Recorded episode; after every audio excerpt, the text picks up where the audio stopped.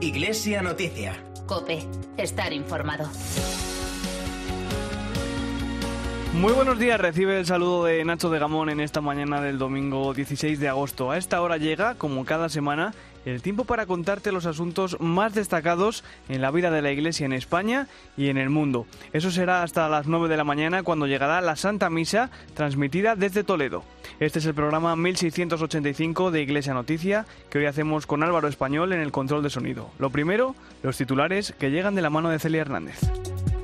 El Papa Francisco presidió ayer el Ángelus desde el balcón del Palacio Apostólico con motivo de la celebración de la solemnidad de la Asunción de la Virgen. En su audiencia general de los miércoles, el Papa retomó sus catequesis sobre las cuestiones de la pandemia. Francisco afirmó que el coronavirus ha sacado a la luz patologías sociales más amplias. Además, Francisco donó 250.000 euros para paliar los daños económicos y sociales producidos por la devastadora explosión en el puerto de Beirut. Monseñor Pedro Casaldáliga recibe el último adiós en la prelatura de Sao Félix de Araguaya, de la que fue obispo durante 34 años. El patriarca de Antioquía de los Marionitas, el cardenal Boctua Array, ha enviado un mensaje de agradecimiento al presidente de la Conferencia Episcopal Española, el cardenal Juan José Omella, por su carta de apoyo tras las explosiones. La pandemia ha empañado la celebración de la Asunción de la Virgen en nuestro país. Se han realizado celebraciones a puerta cerrada y se han suspendido procesiones. Iglesia Noticia. Cope, estar informado. Comenzamos nuestro repaso a la actualidad eclesial de esta semana en el Vaticano. Ayer el Papa Francisco presidió el rezo del Ángelus desde la ventana del Palacio Apostólico con motivo de la celebración de la solemnidad de la Asunción de la Virgen María. Desde Roma nos informa Ángeles Conde. Buenos días, Ángeles. Buenos días. En esta solemnidad de la Asunción de la Virgen María, el Papa Francisco nos dejó una preciosa catequesis sobre nuestra Madre. En sus palabras previas al rezo del Ángelus durante este llamado Ferragosto romano, el Santo Padre nos indicó que si bien el hombre pisó la luna y eso fue un hito para la humanidad, mayor es el hito de que una de nosotros, así lo dijo el Papa, haya puesto los pies en el paraíso y viva en el cielo con su cuerpo. Por eso el Santo Padre nos dijo que de poco nos habrá servido ir a la luna si no vivimos como hermanos en la tierra. La asunción de María nos indica que somos valiosos, que estamos destinados a resucitar y que Dios no permitirá que nuestro cuerpo se desvanezca en la nada. La Virgen es la estrella que nos orienta, insistió el Papa Francisco, y nos orienta a la meta, que no es conquistar cosas, las cosas de aquí abajo, sino la patria de arriba que es para siempre. De ahí que el Santo Padre nos anime a seguir el ejemplo de la Virgen María que se deja engrandecer por el Señor y supera las dificultades y los miedos, porque la alegría, nos dijo este sábado el Papa, no nace de la ausencia de los problemas, sino de la presencia de Dios, que es grande y mira a los pequeños con los que hace maravillas. Por último, el Papa en este caluroso sábado nos ha animado a ser agradecidos con Dios por todas las maravillas que nos ha dado en nuestras vidas, a darle las gracias al menos una vez al día. En, este, en esta solemnidad de la Asunción de María, el Santo Padre tampoco se olvidó de dos situaciones complicadas que afligen especialmente al continente africano. Por un lado, la violencia en Nigeria, país víctima de yihadismo y de conflictos internos, y por otro, las tensiones en el Nilo que implican a tres países, Sudán, Egipto y Etiopía. Ha pedido diálogo por el bien de la población de estas zonas. En la segunda audiencia general tras su descanso estival, el Papa ha retomado las catequesis sobre las cuestiones que la pandemia del coronavirus ha puesto de relieve. En esta ocasión, Francisco afirmó que el coronavirus no es la única enfermedad que hay que combatir porque la pandemia ha sacado a la luz patologías sociales más amplias. Cuéntanos más, Ángeles. El Santo Padre prosiguió este miércoles con este nuevo ciclo de catequesis sobre los problemas sociales que la pandemia ha puesto de manifiesto, o como él los ha llamado, las enfermedades sociales. En primer lugar, Francisco nos recordó que la pandemia nos ha igualado a todos y que el coronavirus no conoce de fronteras. Por eso aseguró que si no cuidamos los unos de los otros, empezando por los últimos, incluso por la creación, no podremos sanar el mundo la catequesis de los miércoles sigue siendo desde la biblioteca del Palacio Apostólico y sin peregrinos. El Vaticano, por desgracia, todavía no maneja ninguna fecha para retomar los encuentros con fieles, ni siquiera de manera reducida y controlada de acuerdo con las medidas anti-COVID. Para el Papa, este coronavirus es un mal que es necesario curar, pero no es el único que atenaza a la humanidad. Esta emergencia social, nos dijo Francisco, ha sacado a la luz patologías sociales más amplias. El Papa diagnosticó este miércoles una de ellas, que tiene como síntomas el egoísmo y el individualismo y es la visión distorsionada de la persona que hace que veamos a los otros como objetos de usar y tirar como un bien de consumo sin tener en cuenta la dignidad de cada uno. Para contrarrestar esta enfermedad para la que el mundo también está llamado a encontrar una cura, el Papa Francisco nos propuso mirar con los ojos de Dios, que no ha creado a las personas como objetos, sino con una dignidad única. Insistió también el Santo Padre en que como discípulos de Jesús no hemos de ser indiferentes ni individualistas en un mundo marcado por la lógica del dominio que rompe la armonía de la propia creación. Seguimos en el Vaticano porque al comienzo de la semana Francisco realizó una generosa donación para paliar las terribles consecuencias de la explosión sucedida en el puerto de Beirut, en el Líbano, y animó a la comunidad internacional a seguir su ejemplo. Más detalles, Ángeles. Desde que se sucedieron las explosiones en Beirut, el Papa no ha apartado su pensamiento de esta desgracia y no ha parado de hacer llamamientos sobre todo a la comunidad internacional para que sean generosos con el Líbano.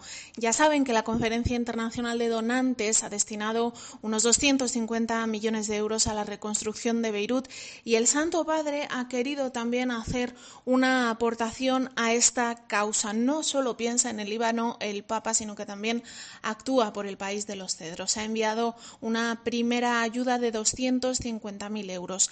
La dotación se ha gestionado a través de la Anunciatura Apostólica y la administrará Caritas. En cualquier caso, el Papa, el Pontífice, mediante organismos como el Dicasterio para el Servicio el Desarrollo Humano Integral o la Congregación para las, las Iglesias Orientales está constantemente atento a las necesidades de la región. Nosotros, si queremos ayudar, podemos hacer una donación a Cáritas o también esperar a la colecta Pro Tierra Santa que este año se celebra el 13 de septiembre en vísperas de la fiesta de la exaltación de la Santa Cruz. Normalmente se hace en Viernes Santo, pero este año a causa de la pandemia se ha pospuesto. En esta colecta se llama a todos los católicos católicos y personas de buena voluntad a sostener los santos lugares, la presencia cristiana en Oriente Medio y los centenares de proyectos a favor de toda la población que la Iglesia desarrolla desde hace décadas en países como Líbano, Palestina, Jordania, Irak, Siria, Egipto, Eritrea o Etiopía. Precisamente sobre la situación del Líbano en el espejo hablamos con el hermano Miguel Cubeles. El religioso marista es uno de los responsables del proyecto Fratelli, una iniciativa de la Congregación de los Hermanos Maristas y de los Hermanos de la Salle que apoya Manos Unidas. Él nos describió la grave crisis que afronta el país desde hace meses y que se ha agravado tras las explosiones. El mismo día que empezábamos las clases, pues el pueblo se lanzó a la calle por el profundo hartazgo de la corrupción y, del maltrato pues que, el pueblo recibe pues por parte de los gobernantes. A partir del mes de octubre pues se sucedieron Saura, la revolución en, numerosas ciudades eh, y entonces a partir de ahí pues evidentemente los bancos la economía eh, se vino se vino abajo el Líbano tiene uno de los déficits más altos del mundo la libra en ese tiempo ha perdido un 80% de su valor frente al dólar, con lo cual, pues la cosa se ha ido, se ha ido, ha ido empeorando. Pero lo que se quiere, lo que realmente se pide, pues es un cambio de, de gobierno y sobre todo de actitudes del gobierno, porque eh, pues eh, es muchísima la corrupción eh, y la pobreza cada vez es mucho mayor. La Iglesia Católica juega un papel fundamental en el Líbano. El hermano Miguel Cubeles explicaba en el espejo que la Iglesia siempre ha estado del lado del pueblo desde que comenzó la crisis política, económica y social. El Líbano es un país confesional, ¿eh? Pero hay 18 ritos entre musulmanes y cristianos, y entonces está la iglesia más oficial que puede ser que es la, la maronita, está el, patriarca, y de hecho el primer el presidente tiene que ser cristiano. Entonces, evidentemente, la iglesia pues está a favor del pueblo, ¿eh? y el mm, propio patriarca maronita lo que ha sucedido estos días ha dicho que es un crimen contra la humanidad y él apuesta por una investigación internacional para que realmente se sepa las causas de por qué se ha producido esta explosión y llegar pues al fondo eh, de esta de esta investigación. Con lo cual yo diría que la iglesia en ese sentido la iglesia más jerárquica si quieres pues está pues precisamente mm, a favor del pueblo Por cierto, que el patriarca de Antioquía de los Marionitas, al que se refería el hermano Miguel Cubeles, ha enviado un mensaje de agradecimiento al presidente de la Conferencia Episcopal Española, el cardenal Juan José Omeya, por su carta de apoyo tras las explosiones. En ella, el cardenal Bechara Ray agradece la comunión espiritual, la participación en el duelo, el dolor y la solidaridad de la Iglesia que peregrina en España con el pueblo libanés tras las explosiones sufridas en el puerto de Beirut. Cerramos la información desde la Santa Sede recordando que el Papa también bautizó esta semana a dos gemelas y a mesas que fueron separadas con éxito en una difícil operación el pasado mes de junio en el Hospital Bambino Jesús. La madre de las niñas, naturales de la República Centroafricana, envió una carta de agradecimiento a Francisco Ángeles. Las pequeñas fueron separadas en una complicadísima operación en el Hospital Infantil del Vaticano, en el Bambino Jesús. Ervina y Prefina tienen dos años, son gemelas y amesas y estaban unidas por el cráneo. Proceden de República Centroafricana, un país donde era imposible practicar un procedimiento quirúrgico de este estilo. La responsable del Hospital Pediátrico Bambino Jesús del Vaticano, Mariela Enoch, conoció en Bangui, en la capital de República Centroafricana, el caso las niñas. La presidenta del Hospital del Papa viajó a este país para conocer el hospital que se había construido allí con la ayuda económica enviada por el Santo Padre. Decidió entonces que estas niñas tenían que viajar a Roma para intentar aquí salvarles la vida. La operación que se realizó en junio duró 30 horas y precisó de un equipo de 30 médicos y sanitarios. La madre de las niñas albergaba en su corazón el deseo de que el Papa las bautizara cuando ya estuvieran lo suficientemente recuperadas y así ha sido. Ervina y Prefina, gracias a esta operación, han nacido dos veces, como dice su madre, que escribe esta carta al pontífice en la que le asegura que el hecho de que él haya bautizado a sus pequeñas le confirma que Dios está verdaderamente cerca de los últimos. Dice la madre de las niñas que si mañana sus hijas pueden estar entre los niños más afortunados de la tierra, es decir, ir a la escuela y aprender, es un puente para la eternidad que estableció el Papa Francisco en Bangui en 2015. Un puente, dice, que podrán atravesar los más necesitados y las personas de buena voluntad, como el equipo de médicos que se ocuparon de separar a las pequeñas. Gracias, Ángeles. Pues hasta ahora llega a Iglesia Noticia el comentario de nuestro colaborador Antonio Pelayo, que analiza las decisiones tomadas por Francisco durante el verano. Buenos días, Antonio. Buenos días. Algunas personas me han manifestado estos días extrañeza y en ciertos casos preocupación por la ausencia de noticias protagonizadas por el Papa. Lo entiendo, aunque no lo comparto y voy a intentar explicarlo lo mejor posible. En primer lugar, no es cierto que Francisco esté inactivo, aunque como todo ser humano tiene derecho a unas vacaciones. Estas se han desarrollado durante el mes de julio, en agosto ha reanudado sus audiencias de los miércoles y en todo caso la plegaria del Ángelus no se ha interrumpido en ningún domingo. Es sin embargo cierto que han faltado decisiones importantes y ceremonias de relieve imposibles en estos tiempos de pandemia. Pero el Papa ha ejercitado uno de los poderes reservados solo a él, el nombramiento de obispos. Han sido muchos los nombrados durante estas últimas semanas, algunos de ellos en España, pero la mayoría en diócesis de los cinco continentes. Sin entrar en detalles, puedo asegurar que en más de un caso han sido decisiones no fáciles e incluso muy delicadas. Pero hay más. Francisco ha renovado el Consejo de Economía de la Santa Sede, un organismo creado por él hace seis años, encargándole la misión de asesorar y vigilar la gestión de las finanzas vaticanas necesitadas de una profunda reforma. Entre los nuevos consejeros figuran dos seglares españolas, Eva Castillo y María Concepción Osácar. Sus trayectorias profesionales son del máximo nivel y sus trayectorias personales intachables. Este nombramiento inédito hasta ahora demuestra la confianza de Francisco en el genio femenino, es decir, la capacidad de la mujer para aportar soluciones valientes a los más intrincados problemas de la sociedad y de la Iglesia que sean españoles el prefecto de la Secretaría para la Economía, el jesuita Guerrero, y el recién nombrado secretario de dicho organismo, el seglar Máximo Caballero, demuestran la confianza de Bergoglio en los españoles que trabajan en el mundo de la economía, sin olvidar su dimensión ética y solidaria. Es una excelente noticia para nuestra Iglesia. Desde Roma les ha hablado Antonio Pelayo. Gracias, Antonio. Nos vamos ahora a Alemania porque allí sigue habiendo novedades sobre el estado de salud de Benedicto XVI. Su secretario personal, Monseñor Georg Gansgein, que se encuentra de vacaciones en la Selva Negra, declaró esta semana a un diario alemán que la enfermedad que sufre el Papa emérito está remitiendo poco a poco gracias a la medicación.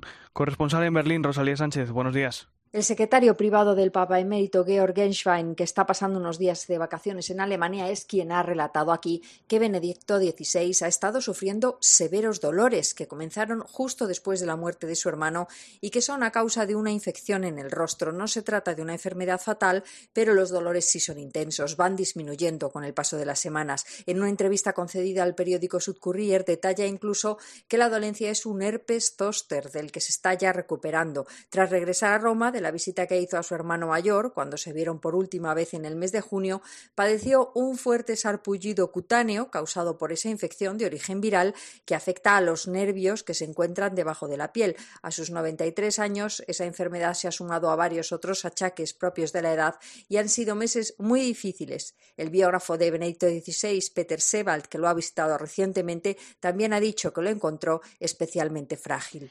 En Francia hoy concluye la peregrinación nacional que cada año, con motivo de la solemnidad de la Asunción, acude al santuario mariano de Lourdes. Este año, además, se ha tenido que celebrar con una afluencia de peregrinos mucho menor de la habitual debido a la pandemia. Desde París nos trae todos los, todos los detalles Teresa Capielo. Buenos días. Buenos días. Esta semana ha comenzado la peregrinación a Lourdes, una cita importante para los creyentes católicos de todo el mundo.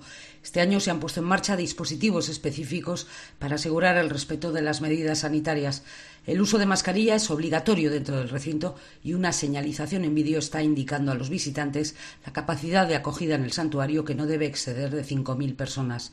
El viernes y el sábado a las nueve de la noche se celebró el Rosario de la Luz en la explanada del Santo Lugar y fue transmitido en vivo desde la Basílica de San Pío X.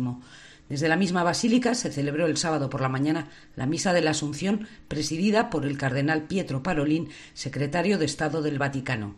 En la misma jornada se ofició también la Misa Internacional del Santuario en la iglesia de Santa Bernadette. A destacar la visita que realizó al inicio de esta semana el ministro de Economía francés Bruno Le Maire, que según declaró vino a manifestar el apoyo del gobierno a esta ciudad afectada en particular por la crisis económica y sanitaria. Se llama mensaje de Lourdes a los gestos y palabras que intercambiaron la Virgen y Bernadette en la gruta de Masabiel durante las once apariciones entre febrero y julio de 1858. Desde entonces, esta semana es sinónimo de recogimiento y oración para el mundo católico. En Brasil esta semana se ha dado el último adiós a Monseñor Pedro Casaldáliga. El obispo emérito de la prelatura de Sao Félix de Araguaya ha recibido sepultura en el cementerio de Carajas, junto al río Araguaya. Corresponsal en Sudamérica, Ernesto Coco, buenos días. Hola, buenos días. Al padre Pedro Casáldiga se lo conocía como el obispo del pueblo por su defensa a los pueblos indígenas y su lucha contra la violencia a las comunidades campesinas. Durante los últimos 52 años su apostolado tenía como epicentro San Félix de Araguaya, en la Amazonia brasileña, prelatura de la que era obispo emérito. Cuando fue ingresado en un hospital de San Pablo, su estado de salud era muy frágil, según lo calificó un parte médico. Monseñor Pedro Casáldiga falleció a los 92 años.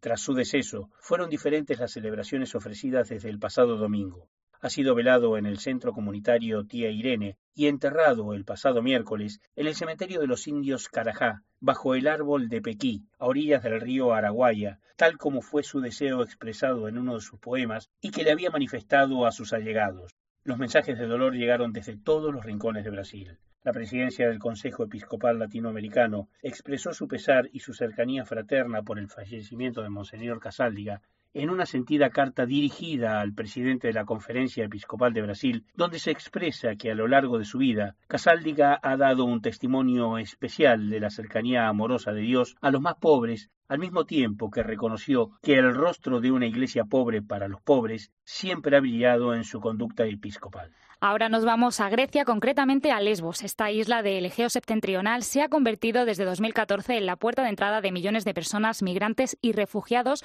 que huyen de los conflictos en Oriente Próximo en busca de una vida mejor.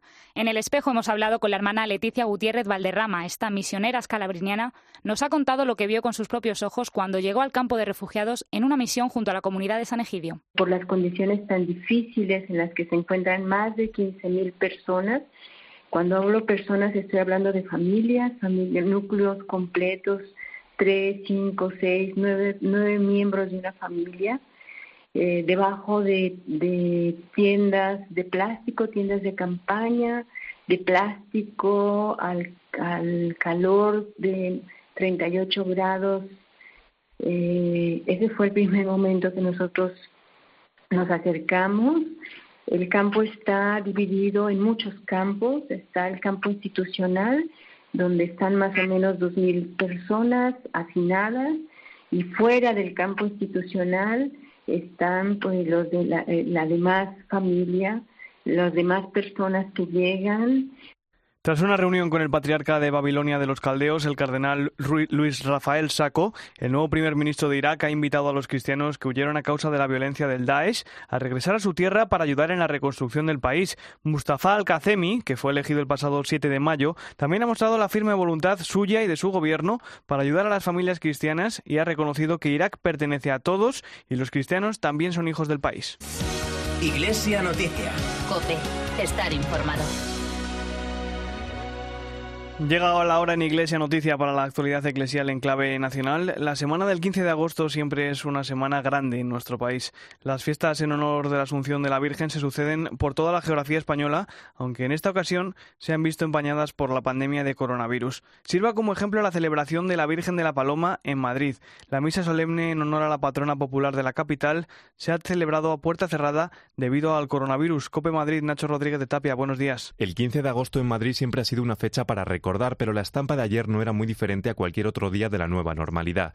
No hubo mantones de Manila, parejas bailando el chotis, ni el cuerpo de bomberos de la comunidad sacó a la Virgen de procesión sobre sus hombros. La fiesta más popular de la capital se vio entre mascarillas y gel hidroalcohólico.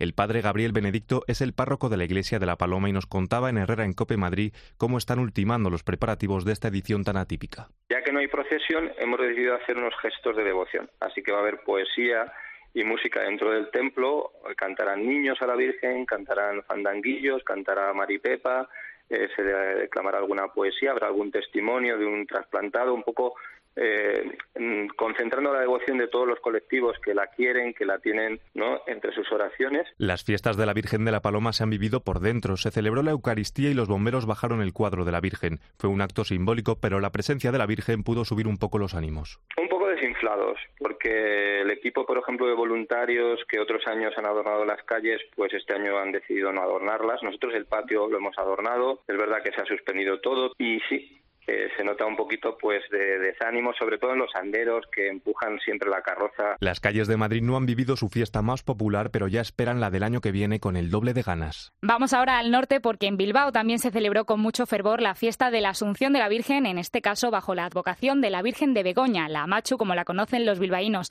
Sin embargo, este año la fiesta de la patrona de Bilbao y de Vizcaya se ha celebrado sin los tradicionales actos. Cope en Bilbao, José Luis Martín, buenos días. Buenos días, sí, este pasado sábado 15 de agosto será uno de los días más extraños para la memoria en Vizcaya, al menos en lo que se refiere a la celebración de la Machu de Begoña, patrona de Bilbao. Y es que el COVID ha impedido la tradicional peregrinación nocturna hacia la Basílica de Begoña, que reúne a miles de vizcaínos cada día de la Asunción. Tampoco ha habido las misas de madrugada para honrar a la Machu, y las siete celebraciones de ayer durante el día contaron tan solo con la presencia de 255 personas inscritas previamente a través de la página web del Obispado Bilbaíno.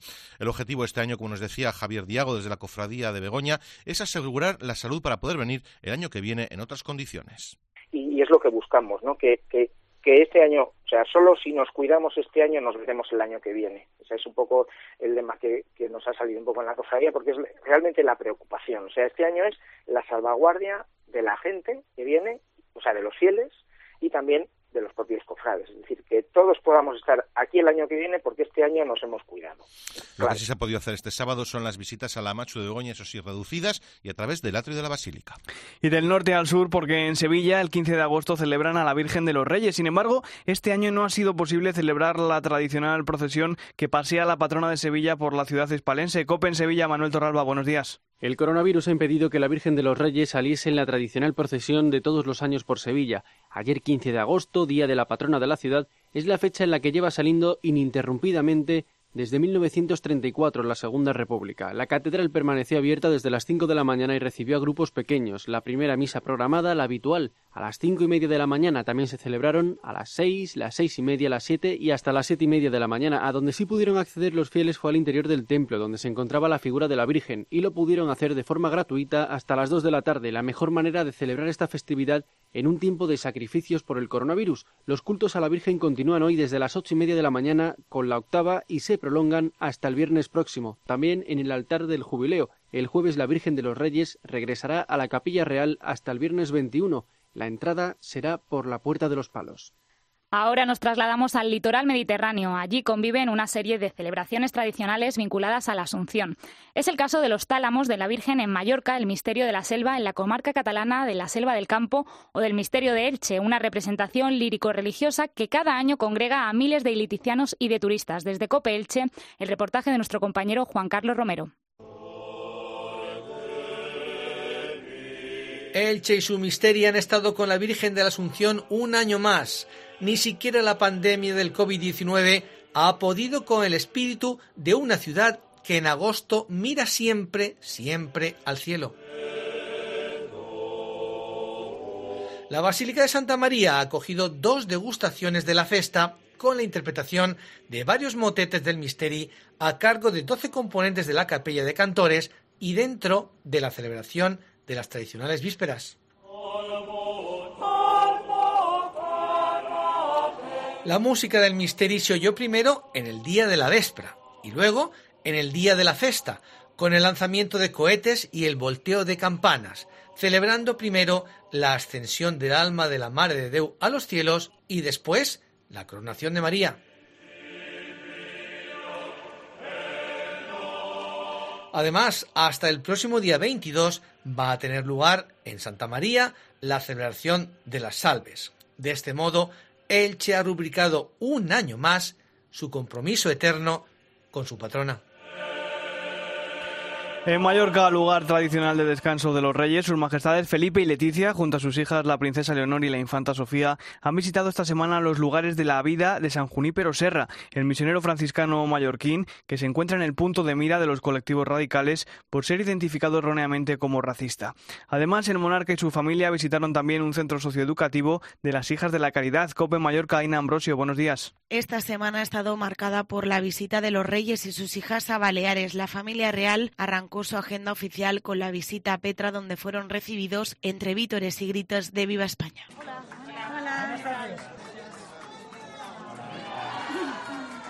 En este municipio visitaron tres de los lugares más emblemáticos de la comarca donde vivió San Juniper Serra, el fraile franciscano, fundador de misiones en América y una de las figuras más universales de las Baleares. La familia conoció su casa natal, el museo y en último lugar sus majestades visitaron el santuario de la Mara de Deu de una ermita del siglo XVII. El martes la expectación se respiraba también en Sonroca, donde los reyes visitaron el proyecto socioeducativo Naum, una entidad sin ánimo de lucro que trabaja desde hace 20 años para promover la inclusión social y el crecimiento integral de uno de los territorios más vulnerables de Mallorca. Allí la familia real pudo conocer de primera mano la labor de este proyecto. Muy bien, sí.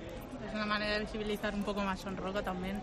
Estuve muy poquito tiempo, un verano cuando era pequeña, pero sí, trabajan súper bien, integran súper bien a los niños y te sientes como en familia, o sea, en tu casa. Es que esto no pasa todos los días y es súper emocionante, que te sientes como en tu casa, en tu hogar, no sé, súper familiar. El recorrido por estas instalaciones finalizó con una charla con los niños, los reyes y sus hijas se interesaron por sus inquietudes y su día a día. Pues llegamos así al final de esta edición del informativo Iglesia Noticia, el programa 1685, en este domingo 16 de agosto de 2020. Te dejamos con la Santa Misa, transmitida desde Toledo, pero antes la última hora de la actualidad en España y en el mundo. Te deseo un feliz verano. Un saludo de Nacho de Gamón.